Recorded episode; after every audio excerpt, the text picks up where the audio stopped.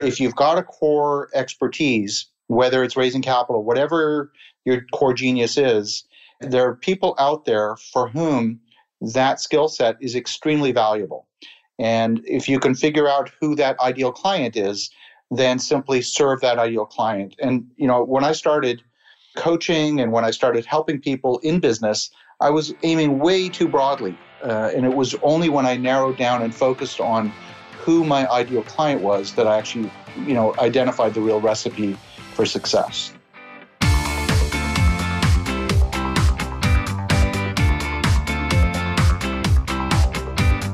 You're listening to the Business of Thought Leadership with Nicky Billou and Michael Palmer.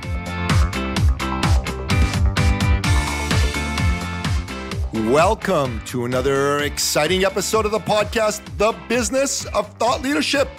I'm your co host, Nicky Billou. And I'm your other co host, Michael Palmer. And Michael, today we have as our guest a friend of mine, uh, a man that actually is a friend of both of ours a client of mine, a client of both of ours, truly a man who has taken the innate genius that he has and turned it into thought leadership and commercial success. I am speaking, of course, of none other than the one, the only, the legendary Victor Menasce. Welcome to the podcast, Victor. Great to great to be here. Great to have you, my friend. Victor, you know the drill. The name of this podcast is The Business of Thought Leadership.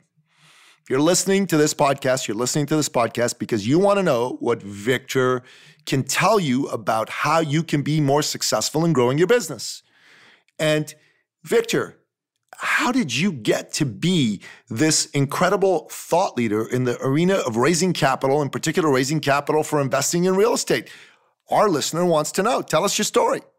Well, it certainly wasn't a traditional path to that skill set. I started my career early on as a microprocessor designer. I started out in the high tech industry.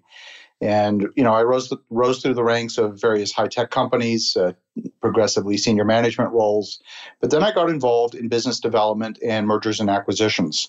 And it was at that time, you know, we took one, one company public in 1999. It was at that time that I really got exposed to the world of raising capital primarily in the world of technology ventures, which is one of the most difficult things to do.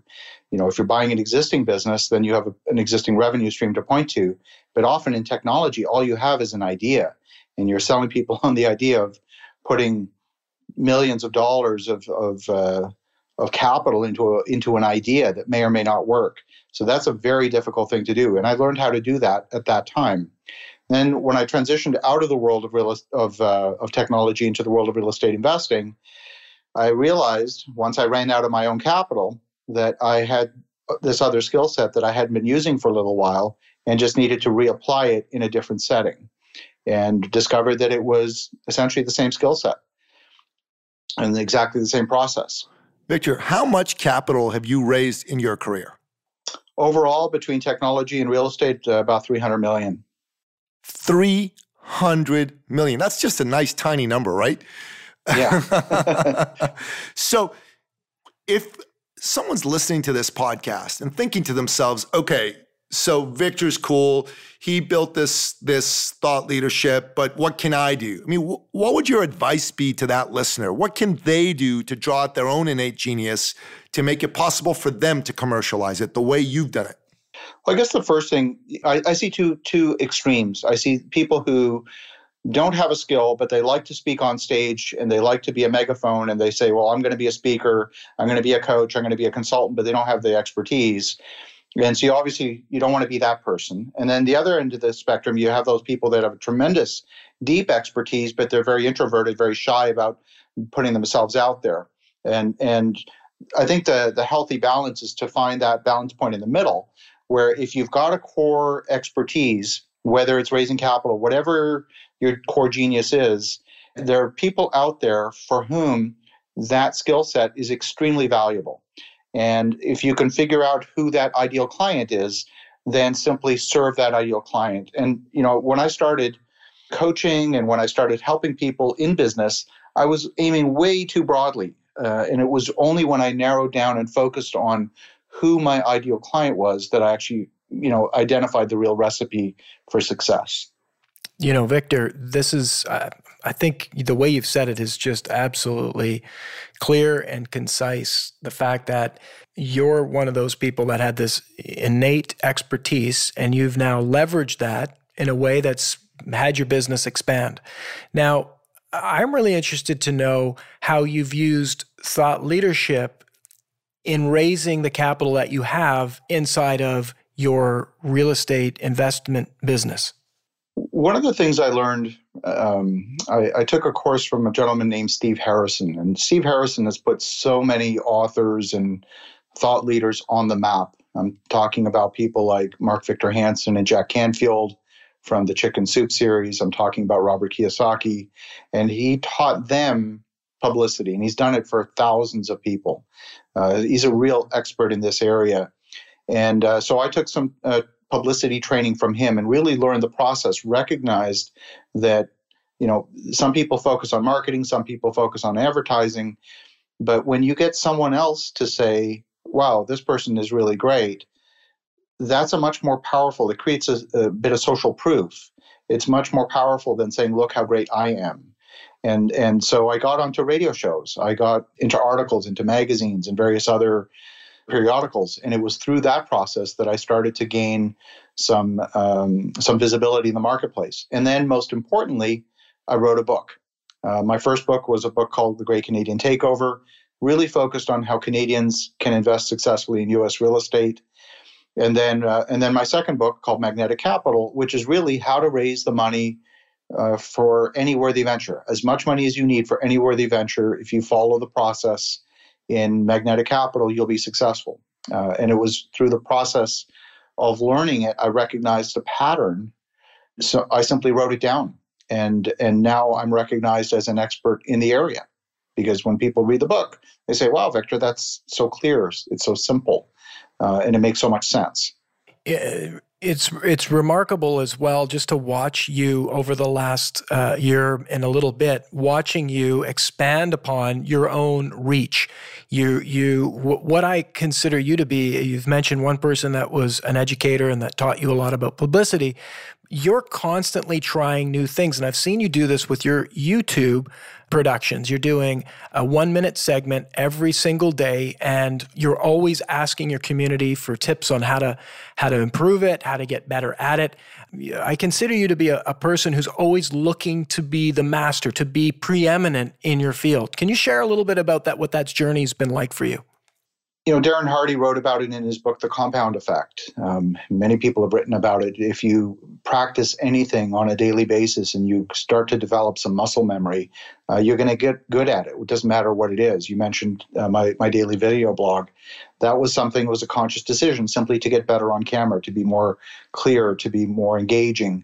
Um, and, and where I got that idea from was from something called the 30 day challenge. I think. Uh, um, I think uh, Nicky, you and I have talked about this before, where um, uh, there were two comedians who were looking to get better at writing comedy. And so they challenged each other to write comedy for 30 minutes a day. And one guy quit after 30 days. The next guy continued for the next seven years. Well, the second guy's name was Jerry Seinfeld. I don't know who the other guy was. yes, we have talked about this. It's a great story. Powerful message. It's a, it's a very it, yeah, and it's and it's just the the process of making that daily investment to develop that muscle memory. And so, for example, if I compare, you know, the videos that I'm doing today to the ones that I did, you know, five six months ago when I started, there's a marked difference in quality. And, and it's really with anything, you know, if you're going to be doing real estate deals, if you're going to be doing whatever it is, just do a lot of it, and and work with people who are at the top of their game, so that you learn from them because that's going to shave weeks or months or years off your timeline. That's fantastic, Victor. Uh, you know, it reminds me of an experiment that was done with a couple control groups a while ago. There were two groups, they were both told to make pottery. Uh, like some nice ceramic pottery. The first group was to be measured by how much pottery they made, i.e., by the weight of the pottery that they created. The second by the aesthetic beauty of it. So the first group had a bunch of people making pottery, uh, ceramic pottery pieces after ceramic pottery pieces, one after another, as quickly as they could during the time frame they were given. And the second group, they just focused on making a single uh, piece of ceramic pottery. And here's what people found out: the f- people in the first group, the very last piece of pottery they made was aesthetically more beautiful than the single piece of pottery the other group made. And that's because they they just kept at it. They did it over and over and over again and they got good at it just through repetition and practice and consistency. That's what you're saying, isn't it? Exactly, exactly. I you know the analogy that I sometimes use is to compare um, I, I call it generational learning. So if you compare for example the genetic evolution of an ant with a turtle, the lifespan of an ant is much shorter than the lifespan of a turtle. So you're going to go through many more iterations and many more generations of evolution with ants than you will with turtles. And so you want to be the ant when it comes to something like this because it's with each generation, it's between generations that the changes take place. It's not during that one generation that the growth happens, it's in between. So you want to get as many generations of learning in a given time period as possible. So, Victor, I know that you've been part of a, um, a mastermind group that Michael and I run, and you've also done some work with me and you've done work with some other people that you and I both know. Talk a little bit about the importance of not doing it alone and the importance of having the right people around you, be it in peer groups or be, be it with mentors and coaches. Well, it's it's really just saving you know weeks, months, or decades off of your timeline. You know, when you are in your own business, stuck in your office doing your own thing, staring at your screen, you have the myopia of just your own environment. And and when you get out with people that have maybe achieved a certain level of success or significance uh, in their own right, they will bring a different perspective, so one that you simply can't see. And uh, so that's that's really where the savings comes. Um, now, you don't want to just get advice from anybody. You want to get advice from people that really know their stuff. Uh, you know, one of my mentors you know he has a, a, net worth of 300 million dollars. Another one of my mentors has a net worth of 500 million dollars. And it's it's those types of people that i want to be learning from because they're the ones who have done the hard work. They've failed a bunch of times. They've you know had some things go well some things not. They've gone through that evolutionary journey. And uh, you know i cherish those relationships. They're like gold. Um, you know I, I speak with them regularly and it's it's uh, I even ask them questions where I think I know the answer, and I'm often surprised by the answer. It, it, it's remarkable. That's amazing. Uh, talk a little bit about some of the peer groups that uh, you've participated in and been participating in. Why should someone listening to this podcast be in a peer group? It just gives you that perspective. Um, you know, I've run masterminds, for example, where we met once a week for like four years. Uh, every Friday morning, about six or seven of us will get on a call together and start the call by sharing our wins for the past week.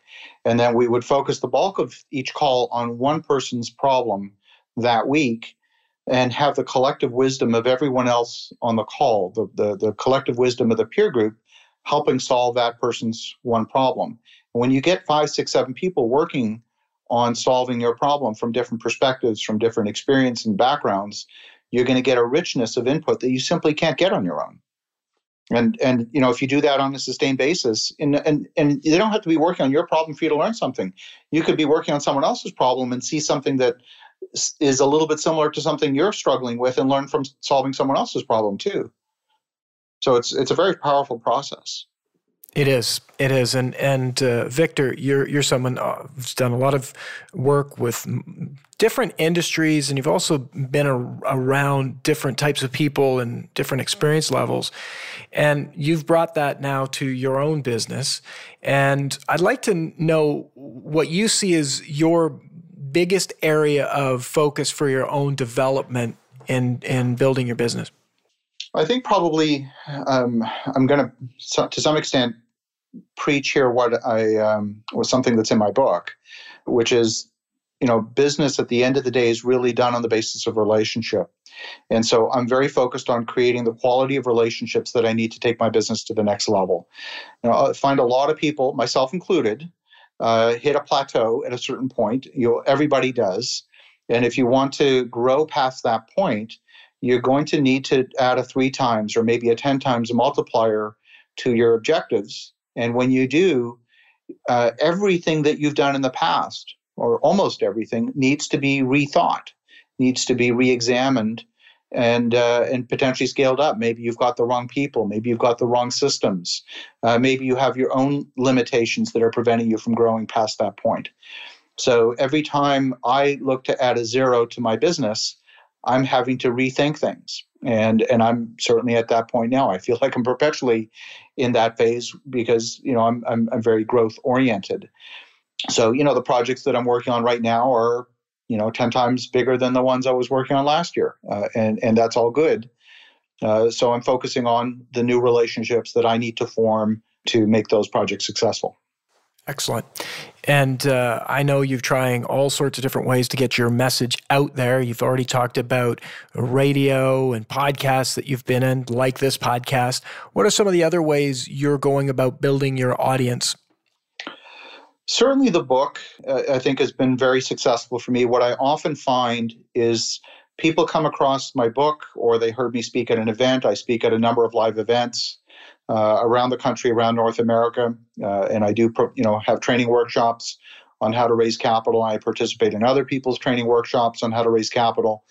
And often people will come up to me and they say, I heard you speak about this. And then they'll buy my book and they'll read my book and they say, Wow, what you do is hard. Can I just give you my money and you invest for me? Right? That's a very, very common outcome, which which I'm okay with as long as there's a fit for you know the goals of our project and, and what they're looking to achieve uh, with their capital. You know, we don't take anybody's money, that's for sure. But if there's that fit, we'll we'll definitely do it. So so just getting out there, building that credibility. When you know when I ask people to examine their own uh, investment objectives, they you know they do, and and and it's a process that we have to go through as well. You know, when we're developing any new project, and when there's that alignment, they they know instantly. I had a guy uh, a week ago literally contact me through Facebook Messenger and and in less than a week, he's he's making an investment in one of our projects. It's remarkable. Wow. Less than a week. I love it. I love ready buyers and ready investors. Those are my favorite kind. And, and it was, I'm sure it wasn't even his intention.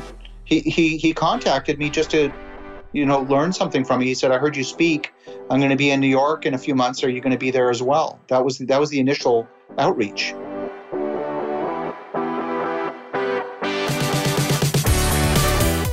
We'll be right back with the rest of our interview with today's guest in just a moment.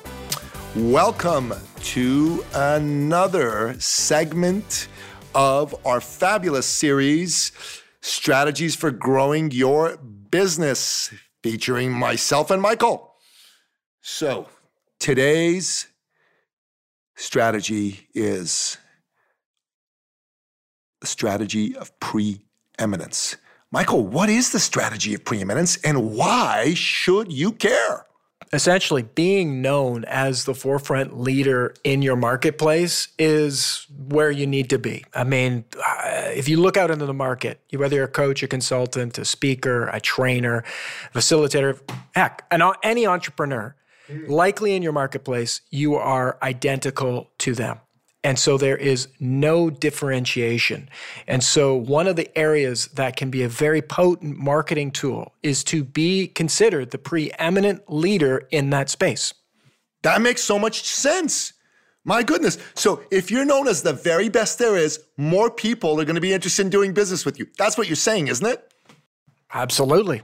And if more people are interested in doing business with you, you don't have to chase down, knock on cold, hard doors. Actually, all you got to do is open your door because people are going to know you're the best, because that's what pursuing a strategy of preeminence is all about being known as the very best in your field. And they're going to come line up to want to do business with you. And what else is super cool about that is people who want to work with the best tend to be motivated people. Isn't that true, Michael? They're motivated and they're they're not interested in price. They're interested in solving their problem at the best possible state that they can. And that's all about result, whether that result is more money, more free time, more success, whatever it is for your client, you want to be the best at actually delivering on that. And if you're the best and they're not price sensitive and they're interested in the result and you're known for delivering the result, they're going to probably be a lot easier to work with than some people that are chintzy on the money, aren't they? Absolutely. And uh, you know, you you may be sitting there thinking, well, I'm not preeminent and that sounds like a really challenging thing to do. And it's not like you're going to wake up one day and just be preeminent. This right. is a long play strategy that you put effort in, little bits of effort getting the, the word out, positioning, differentiation, a lot of different pieces that go into this, but it's what happens over time. And so if you don't actually think about it, you don't set that as an aim, guess what? That will never, ever happen for you. It's about making a choice and a decision to actually have that be the case for you in your market. And how you become preeminent is really simple, right? You got to actually take the time to become amazing at this one problem that you solve. You've got to really deliver the goods. And you've also got to be amazing at what our good buddy Shep Hyken says is creating amazing customer experiences for your client, right? Because if you don't do that, then you can't be preeminent.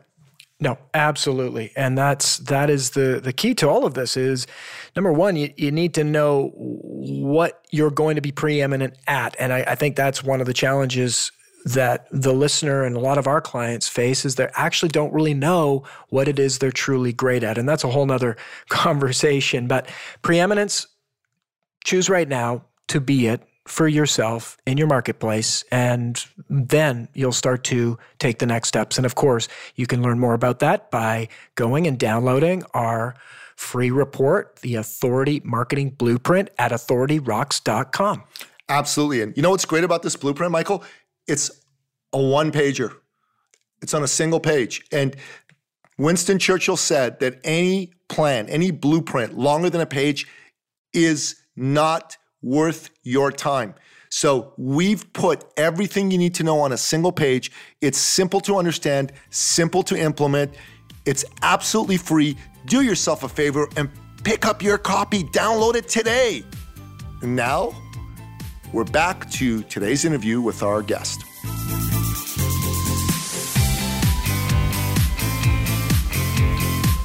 So, Victor, in addition to investing money in real estate projects, you actually have some thought leadership around helping people through being parts of one on one coaching and masterminds that you run as well. Talk about how you repurposed some of your intellectual property into commercial programs like that. Well, I guess the first thing I did is I, I, I really, uh, you know, used, uh, like Michael said, I tried a number of different things, and uh, many of them were good. And what I've done lately is I've discovered that I don't want to do good things, uh, which sounds a little bit strange. But if I'm doing good things, I'm not doing great things. I'm not doing the best things. And and by focusing on the best things, that's really forced me to be much more selective so, and much more narrow in my definition of what I'll say yes to. So you know, am I involved in masterminds today? Yes, but not nearly as many as in the past. I'm much, much more selective. Do I take consulting clients today? Yes, but I'm much more selective. Used to be I would take almost anybody. And could I help them? Absolutely. But th- that doesn't mean it was the perfect fit for me or for them. Today, you know, if I, today, my ideal client is a real estate investor who has maybe a dozen units under you know that they own and they've hit a ceiling and they they're stuck. They don't know how to grow past that point. Could i help a rookie investor? Of course i could but that's not my ideal client. My ideal client is the one who's got a dozen maybe 20 units they're stuck. And i can show them how to get from where they are to 500 or 1000 that's what i'm really great at. And so i just focus on that specific segment and when you focus on that specific segment, you get yourself people who are willing to, you know, pay money to have you do some consulting or coaching work with them, people who have money to invest in projects that you're uh, involved in. It's a whole ecosystem that gets created as a result of this, right? Absolutely. I, you know, I had a, a, a client that I was working with in the past week who's doing some amazing projects. He's doing very well but I gave him a few tweaks, a few of those, you know, what Tony Robbins calls the two millimeter tweaks, which, you know, two, the, the, his analogy is two millimeters in a golf swing can, you know, put you on the green or off into the off into the woods, uh, and it's very much the same thing. In his, in the case of my client, he was looking to invest invest equity partners' monies, but he was giving up way too much equity. I probably saved him uh, just in the next few months, I've probably saved him a few hundred thousand dollars at least. Uh, so my, you know, my my my fee, my consulting fee is is insignificant by comparison. You should take a percentage of how much money you saved him, Victor. And then you'd make more. no, that that that's absolutely fantastic. So, Victor, our mutual friend Raymond Aaron asks each of his guests when he wraps up the show, what are your three expert action steps that you recommend our listener undertake to apply to their life and or their business immediately? So what are yours? Number 1, I would say when I when I look at what people are often planning, they often plan to the middle. They don't plan to the finish. And when you do that, you don't allocate enough time, you don't allocate enough money, you don't build a big enough team, you don't get enough of anything that you need to get to the finish line. So, but when you actually plan to the finish, then you have a shot at being successful. Otherwise, you find yourself in this no man's land partway in and you don't have the resources that you need. That's probably number one. Number two, add a zero to your thinking. When you do, and I, and I, by that I don't mean just have bigger dreams, you have to go through the process of saying, if I'm to, if I've got 10 units in a multifamily building today and I want to go to 100 units, well, what do I need to achieve 100 units? I need a bigger staff. I need more capital. I need greater borrower strength. I need, you know, go on down the list and then go attack those deficiencies because that's the only way that you're going to get there. Um, and but if you're only aiming to go from 10 to 12 you're not going to you're not going to move the needle you really have to add a zero and put some process and some structured thinking into how you're going to get to that next level so that that would be number 2 and number 3 lastly i would say don't force it um, you know one of the things i see a lot of people do when they are maybe new at raising capital or maybe even new in business is they really try to sell people and in today's environment, there's so much out there that's simply not authentic. Nobody wants to be sold. Um, I, I, the analogy that I use, it's a little bit like a pair of shoes. You know, if you if you go to the store and you find a pair of shoes, and, and actually it happened to me in the last week. I went to a shoe store in Las Vegas and I found a beautiful, beautiful pair of shoes, and they were on sale, but they didn't fit. And so if they don't fit, you're not a buyer. It doesn't matter how lovely they are, or how deeply discounted they are. And it's the same thing in business. It's the same thing in raising capital. If you don't have that ideal fit where it really feels natural, same thing with hiring. If if there's some element of your hiring that feels forced, don't do it. It's not going to work out. So uh, don't force it. Really focus on getting that perfect fit, because then when you do, that's when you get a real multiplier. Those are three awesome expert action steps, man. You're getting good at this. I mean, you must have been doing a lot of podcasts and radio interviews lately, haven't you, Victor?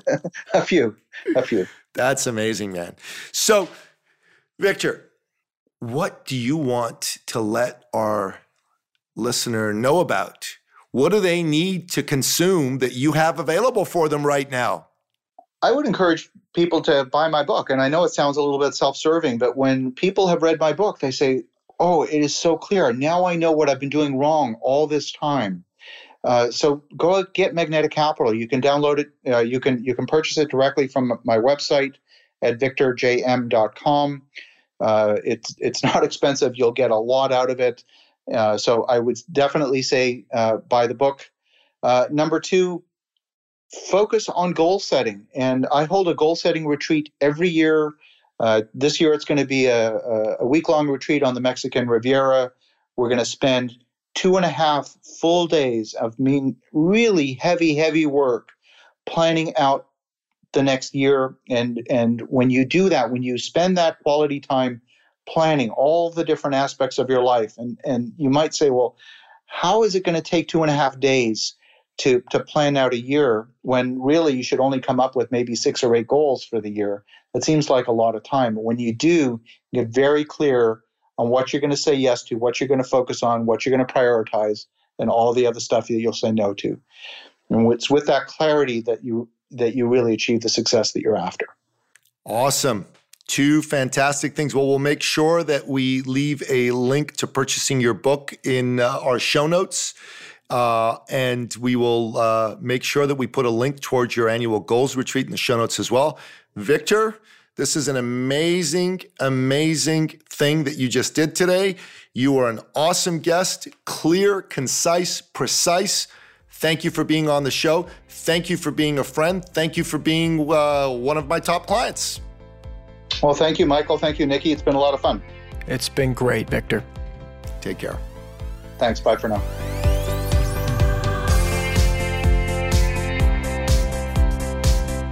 Michael Victor Menasce.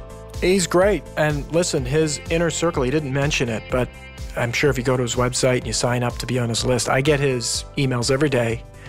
It's the inner circle with him. He does that one minute YouTube video. Very excellent content. I mean, it's content. It's not just about real estate investing, it's about business. It's about the way you think, it's a mindset. He is a true thought leader. He really is. And, you know, he follows this strategy of preeminence better than practically anybody I know. He has incredible connections and relationships. You know, people like uh, George Ross uh, from uh, the Apprentice TV show, who also helped you know Donald Trump make all that money in real estate. People like Sir Richard Branson, people like Raymond Aaron, Jack Canfield, Mark Victor Hansen. I mean, if you take a look at the photos this man has with the with the incredible business and thought leaders he's hung out with, it just blows you away. Yeah, absolutely. He's he's positioned himself excellently. He's a great case study for anybody that's interested in being preeminent in their marketplace. Go and have a look at what Victor has done and how he's doing it. And it's just really, I think he's just beginning. It's just the beginning of uh, the the vision that he's created for himself.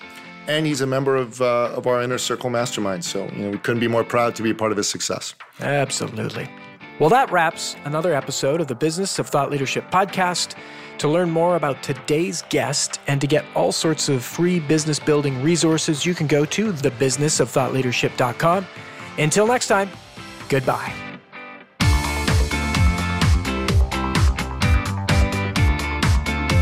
You've been listening to the Business of Thought Leadership with Nicky Billou and Michael Palmer. For more information and to download the resources mentioned in this episode, please visit us at thebusinessofthoughtleadership.com. Thank you for listening.